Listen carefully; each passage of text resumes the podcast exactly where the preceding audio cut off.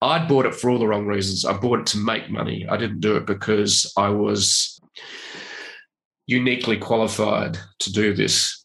So, what happened was I got to a point where I realized I needed to pull the pin. And literally, I closed the doors one day, locked them, and walked away. Hello, fellow risk takers, and welcome to my worst investment ever. Stories of loss to keep you winning.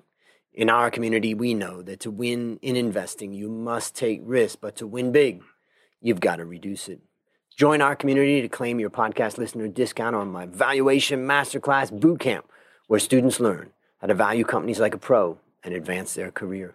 Go to myworstinvestmentever.com to join our community for free. Fellow risk takers, this is your worst podcast host, Andrew Stotz from A Stotz Academy, and I'm here with featured guest Jeff Bullas. Jeff, are you ready to rock? Absolutely. Let's rock and roll. we are ready. We just had a really nice conversation. I, have enjoyed learning more about you, and I want to introduce you to the audience. So, Jeff Bullas is the owner of jeffbullas.com, and you can go there right now, ladies and gentlemen. There's a lot of cool stuff. Forbes calls him a top influencer of chief marketing officers and the world's top social media talent. Entrepreneur lists him among 50 online marketing influencers to watch. Inc.com has him on the list of 20 digital marketing experts to follow on Twitter. Jeff, take a minute and fill in further tidbits about your life. Everyone. I've had a, I was originally started as a teacher and I hated it. I was also brought up in a very fundamentalist Christian family and left that. That's another story. We might touch on that later. I leapt into the tech industry and been riding the different waves of tech and trends ever since. And leaving teaching was the best thing I ever did. And we've had a lot of fun along the way, met a lot of fabulous people. And we started jeffbullas.com in 2009. It was just a passion project. It had no business plan, but I was just so curious about what I was watching unfold with social media in 2008, 2009. So, what was the driver? Curiosity. Mm-hmm. And so, how do you satisfy curiosity? you you do that through writing, you do that through interviews, you do that through reading. What's your method? I now have multiple methods. The original method was when I started the blog, it was very much a written blog, still is today. I write to learn, I write to discover, and that satisfies my curiosity. So, what I started was I wrote my blog myself for quite a few years. It was essentially a side hustle. I was unemployed at the time when I started. It. Within a week or two, I got a job in a digital agency building online stores for e-commerce. And i did it in my spare time after work and before work. So but for four years i discovered that the best time for me was to write early morning. So for four years i got up at 4.30 a.m and wrote till 9 a.m and then i'd put on my business development hat for the digital agency. And before then i'd written I'd published, hit the publish button on a WordPress blog, and I had then sent out an email and shared it on social media. At 9 a.m., I started my day job. So, yeah, I was driven.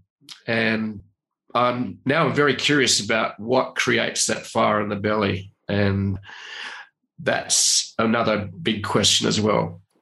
So, it's interesting. Let me ask you when you did that writing early in the morning, was each day another topic or were you building something that you were then going to let's say four days different. and then you would publish that something that you mm. worked on for a week no different topic every day wow. so i sometimes set up draft topic headlines and intro maybe a link to a site and then i would be wrestling and wrangling the research and writing into something that would be coherent and make sense to my readers Occasionally, I didn't hit publish because I wasn't happy, but I'm not a perfectionist. But mm. what that revealed to me, one, is that I loved word wrangling. I'd fall in love with words. I'd fall in love with reading when I was six. But what I discovered that the gift of writing and creating is that when you actually have to take this noise that's all around us, and we live in a very, very noisy world, and you've got to distill it into something that makes sense, you learn a lot. It's almost like an accelerated boot camp for learning. And I became known as an expert on social media. I wouldn't call myself an expert in social media today because it's such a big topic and I've sort of evolved on move on to my next, you know, different topics that intrigue me and I want to learn about. So but today I launched a podcast called The Jeff Bullas Show. Again, I couldn't come up with a better name. So I did a daily workshop on it and came up with the Jeff Bullas Show podcast. What I love about using my name was it creates a personal brand. Number two, if I'm slightly bored with a topic in my journey, I can actually evolve it to something else. Mm. So the podcast is where I interview these fabulous people around the world about how they started their businesses. Typically, we focus on digital businesses because we're in one of the most, I suppose, disruptive times in the transforming a business we've ever seen. We've moved from the industrial age, we moved into the knowledge age, now into the technology age. And it's the range of tools we have, the platforms to run a business from anywhere in the world and reach a global audience is mind-boggling. And that was one of the things I loved when I discovered social media back in 2008 was I went, this is going to be a game changer. And I was so curious about it, I decided to write about it. And so that's how it all started. Mm. And one curious, you know, thing that I have is that when I write, and I try to write one big big piece per week, and mine is usually about investing. It can be about other things, but you know, last week I wrote about how do you position a portfolio for a potential fall in, let's say, the U.S. market. And I showed, you know, I went through and I have lots of charts and graphs, and I have to kind of analyze a lot of numbers and think about that because I want to prove what I'm saying. You know, I don't want to just say it. And I've always kind of envied some people that I know who have written. They just write kind of flow of consciousness, and then they say, put yep. in a chart of this here or a chart of that there. I have to work those numbers until I see the chart and it makes sense to me. Then I start to write. But my question to you is how do you prevent yourself from getting sidetracked or going too deep into something? When you were doing that early morning writing, you know, you, you have to at some point go, okay, that's all I can look at Wikipedia on that. Now I've got to, you know, how do you keep yourself focused so you do end up every day with that result? This is going to be valuable, you know, feedback here for the audience and for myself. Okay, so firstly, you've got a time block. You've got to set a time where it's you uninterrupted. What I loved about 4:30 a.m. was no one else is up even the dog's asleep. I didn't have a dog, by the way, but yeah. my partner was asleep. I sometimes even drove to the office and worked in an empty office till everyone started showing up. So I set myself a deadline. I needed to publish by 9 a.m. So when you have a time block and you've got a publishing deadline, that gets you focused. Yeah, yeah. Okay. I like that. In fact, you inspire me, and I'm, I'm going to be thinking about that as I go through my life because I really, the other thing I love is video. So I do a lot of charts and graphs. I put it together into a PowerPoint format rather than a blog format. And then I record a video and then I, you know, post that video. And I certainly have a lot more content in my head that I want to get out. And uh, the hmm. deadline and all that, I think, is, uh, is a good, good reminder. Yeah, well, I think the other part of you are in a different industry, which is a bit more facts and figures driven, and you are advising people. Whereas I'm, I'm essentially a bit more in the creative side. Okay, advertising, marketing, entrepreneurship, and these are a little bit more creative. Mm-hmm. So they're my ideas. Yes, I'll try and validate them with data sometimes, but the reality is that I think you've got to work out your own way. I think when I grow up, I want to be, you know, Steve Jobs. I think that what you've really got to say to yourself is when I grow up, I want to be me. It's so funny how it's so hard to be me, you know, in society. Yeah. You were talking about growing up and, you know, the names that people called us and that type of stuff. And you just think that it's like the, all the pressures in society is just like to not be yourself. And, uh, Oh, yeah. I, I, think back to school and I think about some uh, friends of mine that just didn't give a shit about what other people thought. And I just think now, wow, how brave. You know, mm. like I don't know what drove them to be that way, but you know, they just didn't care so much. And maybe inside they did, but you know, they didn't show it. But yeah. as we get older, it, it is more and more about just being ourselves. Yeah, well, the older I've got, the more I don't give a shit. Amen, brother. Well, here's something we got to care about, and that is the mistakes that we make and what we can learn from. So now it's mm. time to share your worst investment ever. And since no one goes into their worst investment thinking it will be, tell us a bit about the circumstances leading up to it, and then tell us your story. So I had just bought some property an hour or so out of Sydney for the family. And I was doing remote, I was doing traveling to Sydney, consulting. And it was a bit round the dot com crash in 2000. So the consulting, and I was consulting too in the IT business development around, around um, you know, internet service providers, which, and uh, because I'd worked for one of the first ISPs in Australia, in fact, a couple of them, and I had expertise and experience in that space. So I was doing business development and consulting for bigger firms that wanted to create virtual ISPs or buy ISPs. So that dried up, and I said, okay. And I was traveling backwards and forwards. I hate commuting. So I said, I need to find a business that I can, you know, generate revenue from. And so I ended up buying a retail business. It was a mattress and bedding furniture store.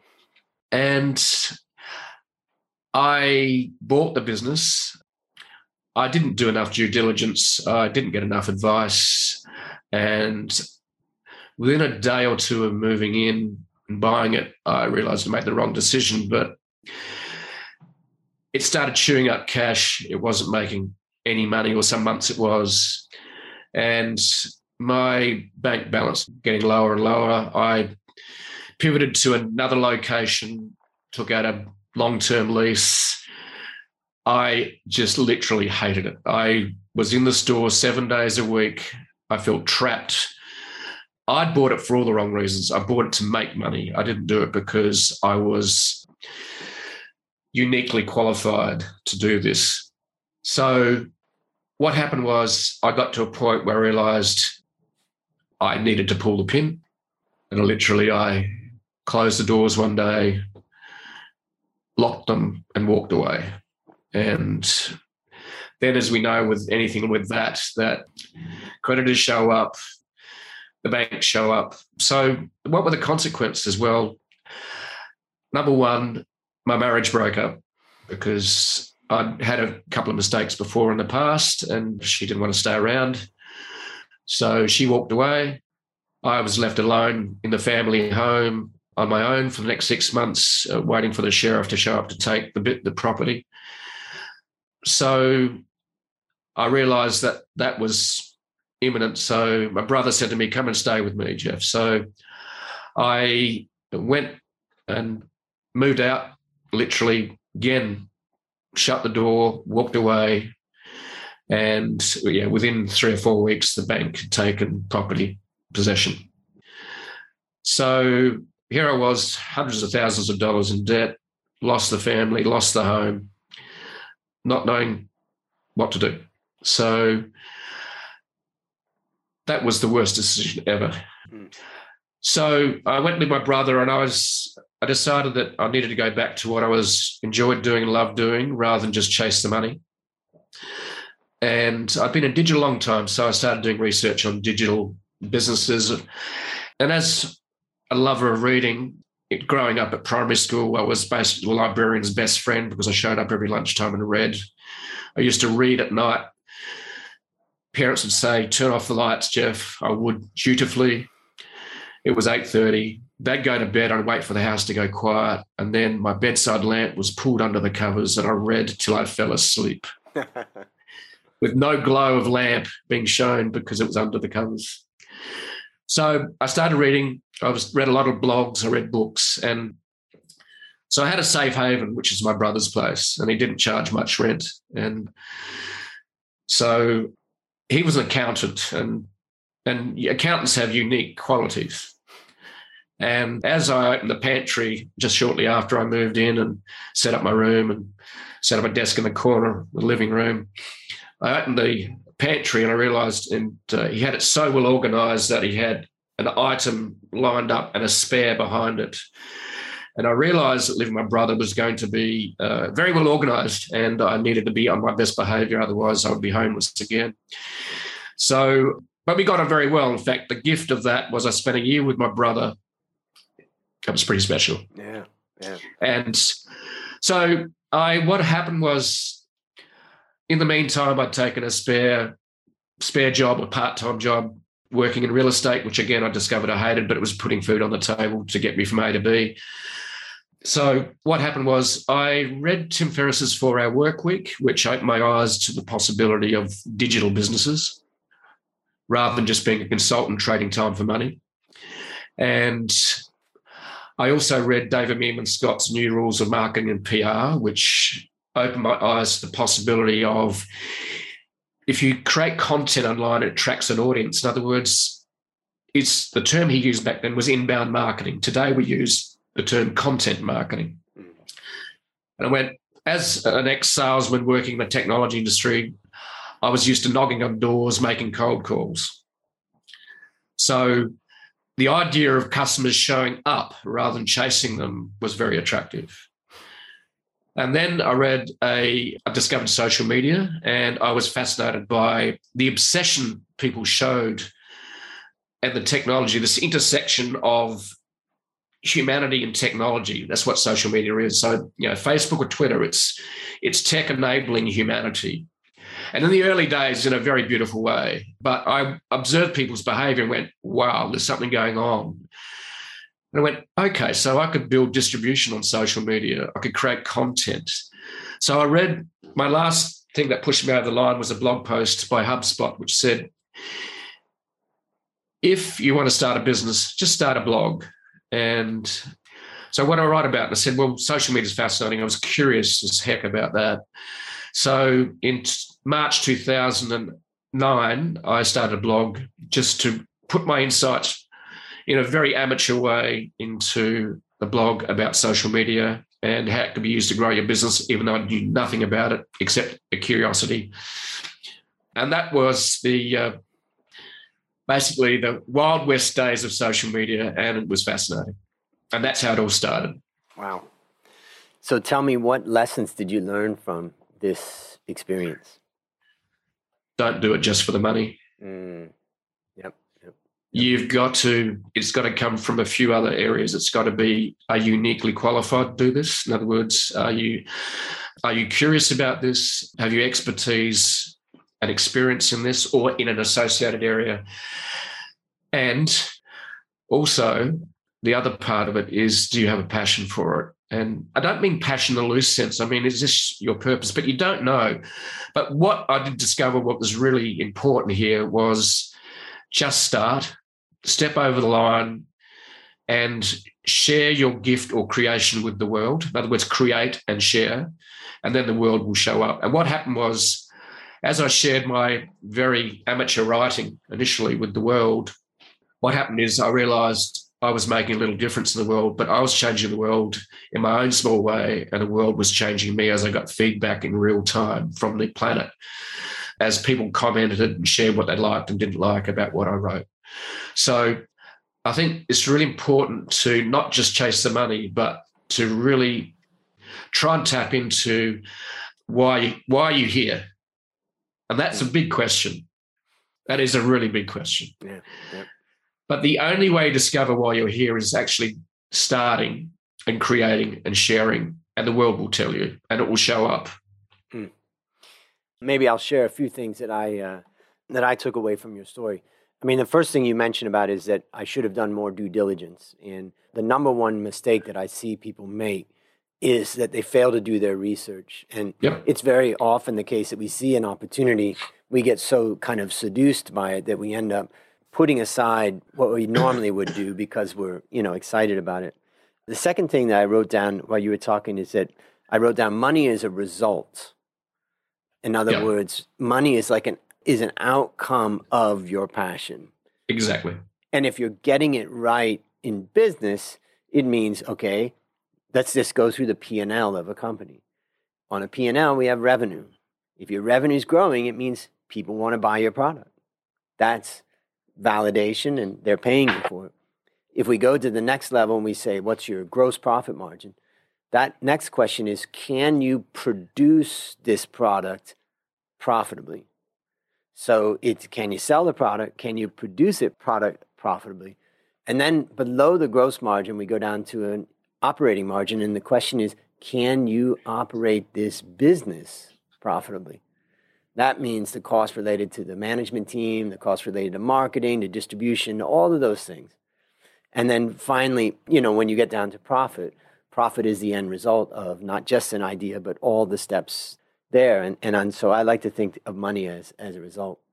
And also, I wrote down business failure and confidence. And one thing I can say is that for all of us, you know, all the listeners out there, myself included, failure can be so destructive to our confidence. And there's, you know, there's a failure that can happen when you're in the middle of something where people lose confidence in your ability to make this dream come true. Mm. And then there's just also a failure in confidence where people just say, I'm not going all along for your ride. And there are, whether that's in your company or in your relationships, you know, sometimes we have to accept the fact that we are sometimes willing to bring on a lot more risk than the people around us. And they may see that risk very differently. And so I know how it feels about failure because it can shake not only your personal confidence, but the confidence of the people around you. And the last thing I want to say is it's not illegal in most countries to fail in business. Now, if you if you defraud people in that process, now you're crossing the line into illegal activities. So for the listeners out there, you know, it's sometimes you're going to fail and you got to just walk away.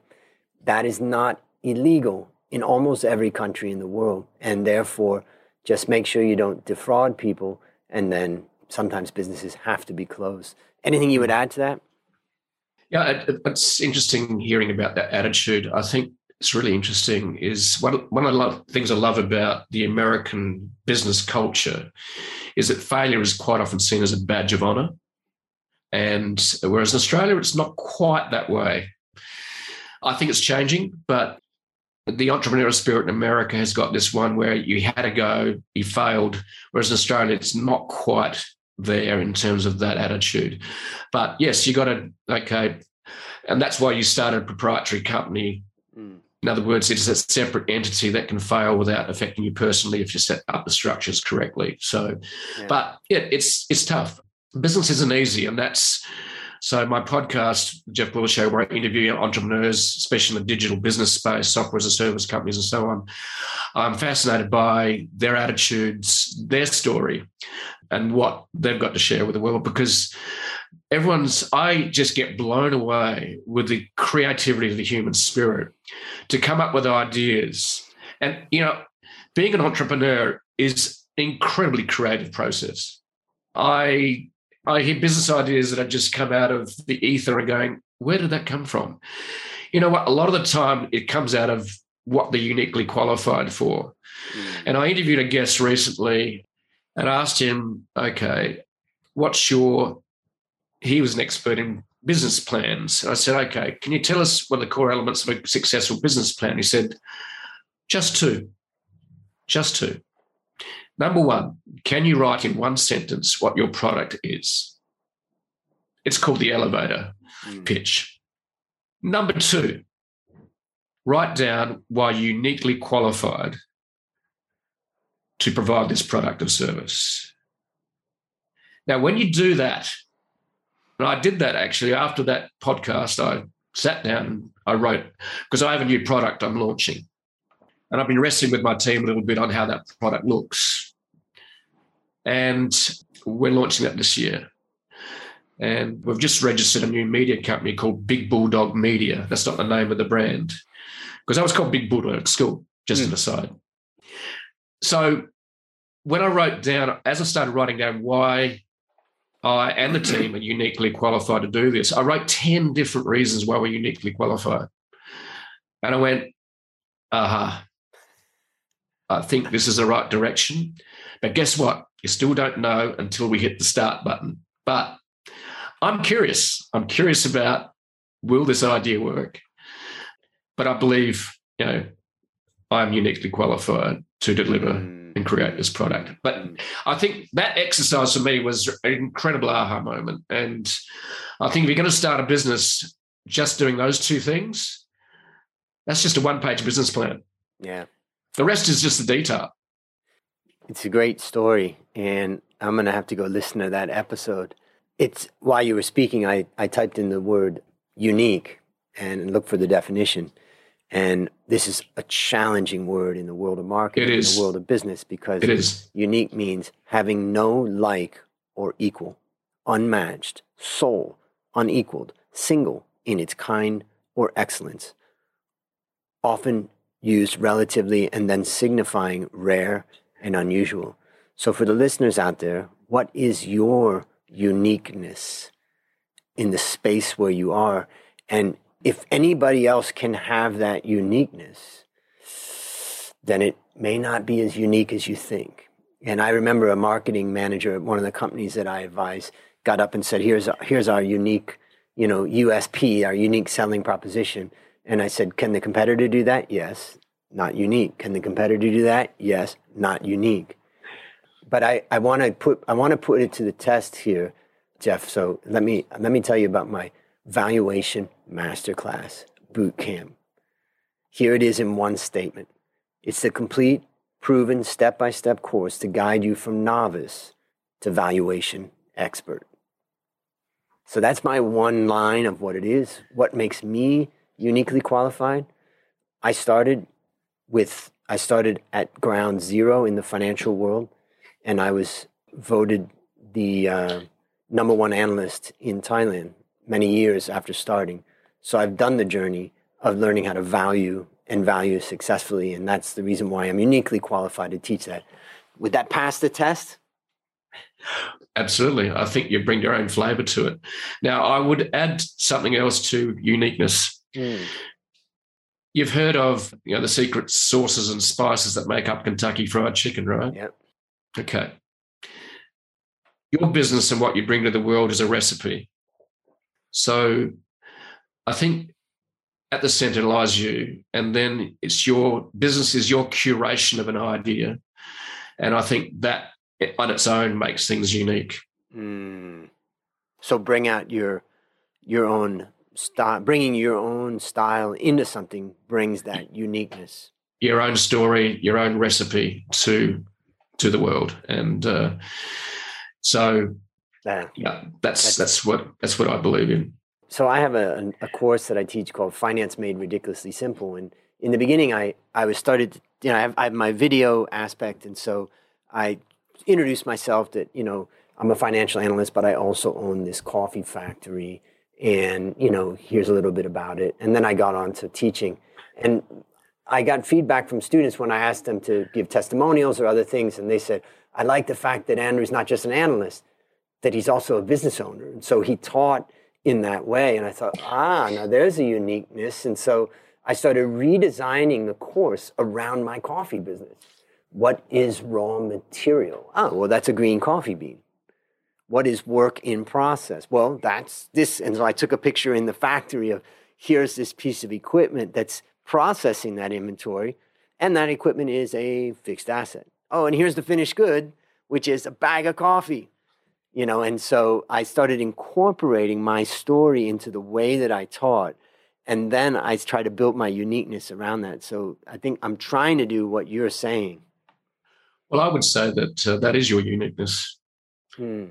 How many financial analysts actually run a real hands on business? I could almost say close to zero. So you bring a hands on to being an analyst that not many people can do. And that's your story. No one, no one can take your story because it's yours. Yep. That's unique. So listeners, take this to heart. This is great, great advice. And you know, sit down and, and, and think about what is that and ask people around you, you know, what is your uniqueness? And uh, it doesn't have to be that you invented something that nobody else invented. What Jeff's telling us here is that uniqueness is first, it starts with ourselves, our journey, what we've experienced. And that's a great starting point. So, based upon what you learned from the story that you just told us and what you continue to learn, what one action would you recommend our listeners take to avoid suffering the same fate? One action, don't force it. I think we live in a perfect world, but it doesn't unfold in the way we want it. Mm. And when you try and force it, generally bad things happen. You when, when we talked earlier, you, you, mentioned I think it was before we turned on the recorder. You talked about flow, or maybe it was after. I can't remember. Yeah, flow. In other words, I think when you meet resistance, and I don't mean not doing the work, I mean that you're trying to make things happen, and we're we're told to hustle, right? Especially, you know, the business world says you have got to hustle, and sure, but I think that the universe will tell you when it's not working, and then I think you need to be able to reflect in the silence and going, "Am I being taught a lesson here? Is this so?" And I reflect on what's happened to me when I bought that business. I was forcing the issue, I was rushing into it. And I reflect on a few other times in my life. And I looked at when I started jeffbullas.com, there was no resistance except from maybe learn and doing a bit of work, but it was, it just flowed. And what I'm now really curious about is I was like uh, a nuclear engine, a nuclear reactor. I just showed up every day and did the work. And I reflected on that and on why. Why did I do that? Number one, curiosity. What also fueled that was I got a sense of fulfillment as I completed something every day, an accomplishment. The world gave me positive feedback. I got affirmed, and that's what's great about social media was it affirms what's working, what doesn't. I also discovered the joy of learning. And learning is a lifetime journey. Mm. And the other thing that I think is, is your mission or purpose, which is to make a difference. And part of what we're wanting, launching this year is um, essentially, it's a bit like Joseph Campbell's story, where he had the call, he went and got initiated, learned from the mentors and people around him. And then this is Star Wars, by the way, Star Wars story. Luke Skywalker had the call, was initiated, and then brought back to the world his gifts and his insights. So the product we're launching is going to be around that core philosophy of life, mm. of making a difference. But I think is the more whys you have, why am I doing this? It might be to buy a beautiful home to, for the family. It might be, you know, you're just curious. It's I just want to learn. I think the more whys you have, the more more powerful the engine is and the motivation and the drive. And look, I don't have the perfect answer to that, but I I look at other people and just going, wow, you're you're just like a force of nature.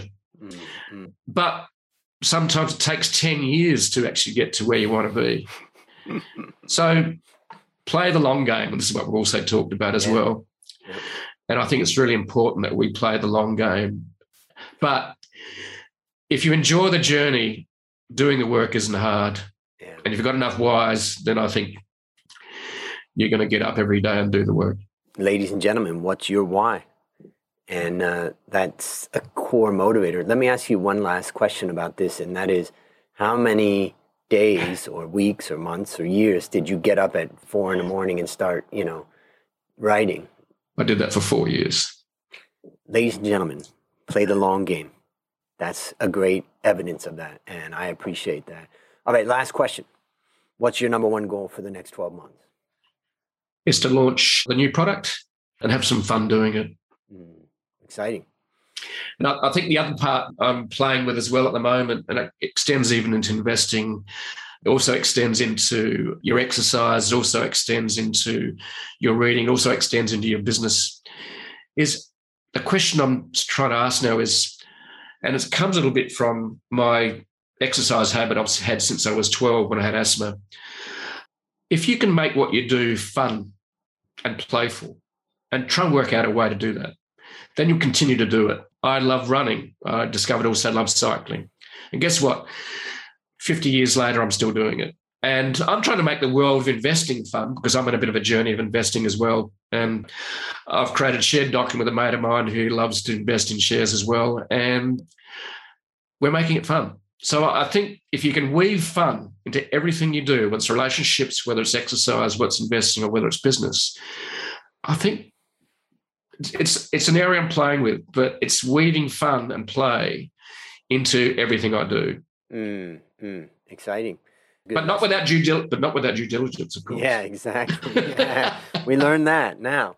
And uh, it's funny because I, I never really exercised most of my life. And at roughly 30, 35, I started exercising. And I can say I never really developed that I like exercise gene. And most people that see me exercise think that I really like exercise. But, you know, what I've done is I've come up with uh, mental tricks and games and stuff like that to try to make it fun. So basically, when I was in university, I used to promise myself that I would be the f- first person in the library when they open the door to the library on Saturday and Sunday. And they open wow. the door at 9 a.m. And, you know, a lady would come out with a key. She had already been inside and she'd come in and unlock the door and then we'd all go inside. Not like there was a, a, a rush of people there, but, you know, there was a couple people. but I just always made it a goal that I would be there when they opened the doors. And so that was like my motivating thing that kind of kept me focused. Like, okay, get out the get out of the house now. We got to get going. And now my uh, security guard at our place kind of opens up the gate at about five. So I think, okay, I want to be there at five when he opens up the gate. And then I'd say, okay, I want to be outside before anybody else is out there. You know, I just just want to do it on my own. Yeah. Then I found an app that is an interval app that just says work for 30 seconds. And then I, you know, I run a little faster and then I, then it says, you know, rest for three minutes. And I just have it set like that. So I do a little bit of interval stuff yeah. and then, and I tell myself, you know, seven kilometers is around the block, around the neighborhood here. So I think just do that. And now I'm on day 16 of doing that, you know, and before that I was riding my bike or I was walking, but now I'm trying to kind of pick up the pace with this. And this morning I had my first interview, you know, appointment basically at 6 a.m., which basically meant I had to get up about four to get, I had to be out the door at four to get that in. But I didn't want to miss one day because I'm on a streak, 16 days. So a lot mm-hmm. of it's mm-hmm. just like these mental games that I'm playing with myself, but it gets me doing it. So sometimes, you know, sometimes we really just love what we're doing, and sometimes we just got to figure out ways to make it fun. Uh, exactly either love what you're doing or figure out ways to make it fun. Yeah. And that's and that again is a creative exercise in its own way. And and because I, I innately, I really believe that as humans we're innately creative, and the world of business is just as creative as an artist yeah. or a photographer. It's a game of creating and sharing with the world. And sure. and like I said, money's just the result. Mm. It's the indicator of whether it's working or not. Yeah. Is it resistance or is it flow? Yeah, and remember on that P and L, the revenue is evidence that you got a good idea. The gross profit is a measure of whether you can produce it profitably. And then the operating profit or the net profit, we could also say, is a measure of whether you can operate that business profitably. You may be good at creating, but you may not be good at operating. But exactly. ultimately, to get that profit at the bottom line, you need all of those skills together. And that's why the, the job of entrepreneurs is, is a multi-dimensional, you know. Yeah, it's very fascinating that area. And we have a look at some of the best partnerships in the world, like Steve Jobs and, and Wozniak. Steve was a visionary, but not the ex the one who executed. That was Wozniak. So I think those intersections over the years have been just fabulous to observe and yes, you need both. You need you need the dream and the vision, and then you need to execute. And if you if it's not a partner, rent them.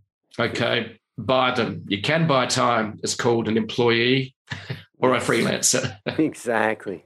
Exactly. Good advice, ladies and gentlemen.